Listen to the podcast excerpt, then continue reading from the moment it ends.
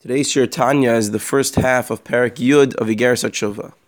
In yesterday's Shiur, we learned that the higher form of Tshuva, Tshuva Ilah, to reunite the neshama with Hashem as it was before descending into this world, is through toiling in the study of Torah in complete union with Hashem, allowing godliness to be expressed through Him. Hashem's thoughts and speech become His thoughts and speech. Hashem is compassionate, so he is compassionate. Hashem performs tzedakah, so he performs tzedakah, and so on. However, the person must also thrive upward in his attachment with Hashem. This is done through proper davening, prayer, to contemplate upon the infinite greatness of Hashem to the point where he feels a true and real love for Hashem, especially when reciting the Shema.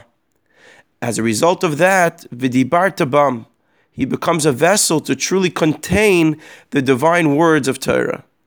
Moreover, through proper contemplative davening, he also becomes a vessel to the infinite light, which he draws through his fulfillment of mitzvahs.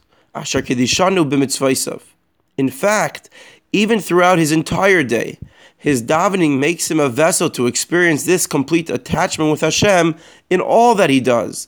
Eilecha Hashem nafshi esa, to you, Hashem, I lift my entire self.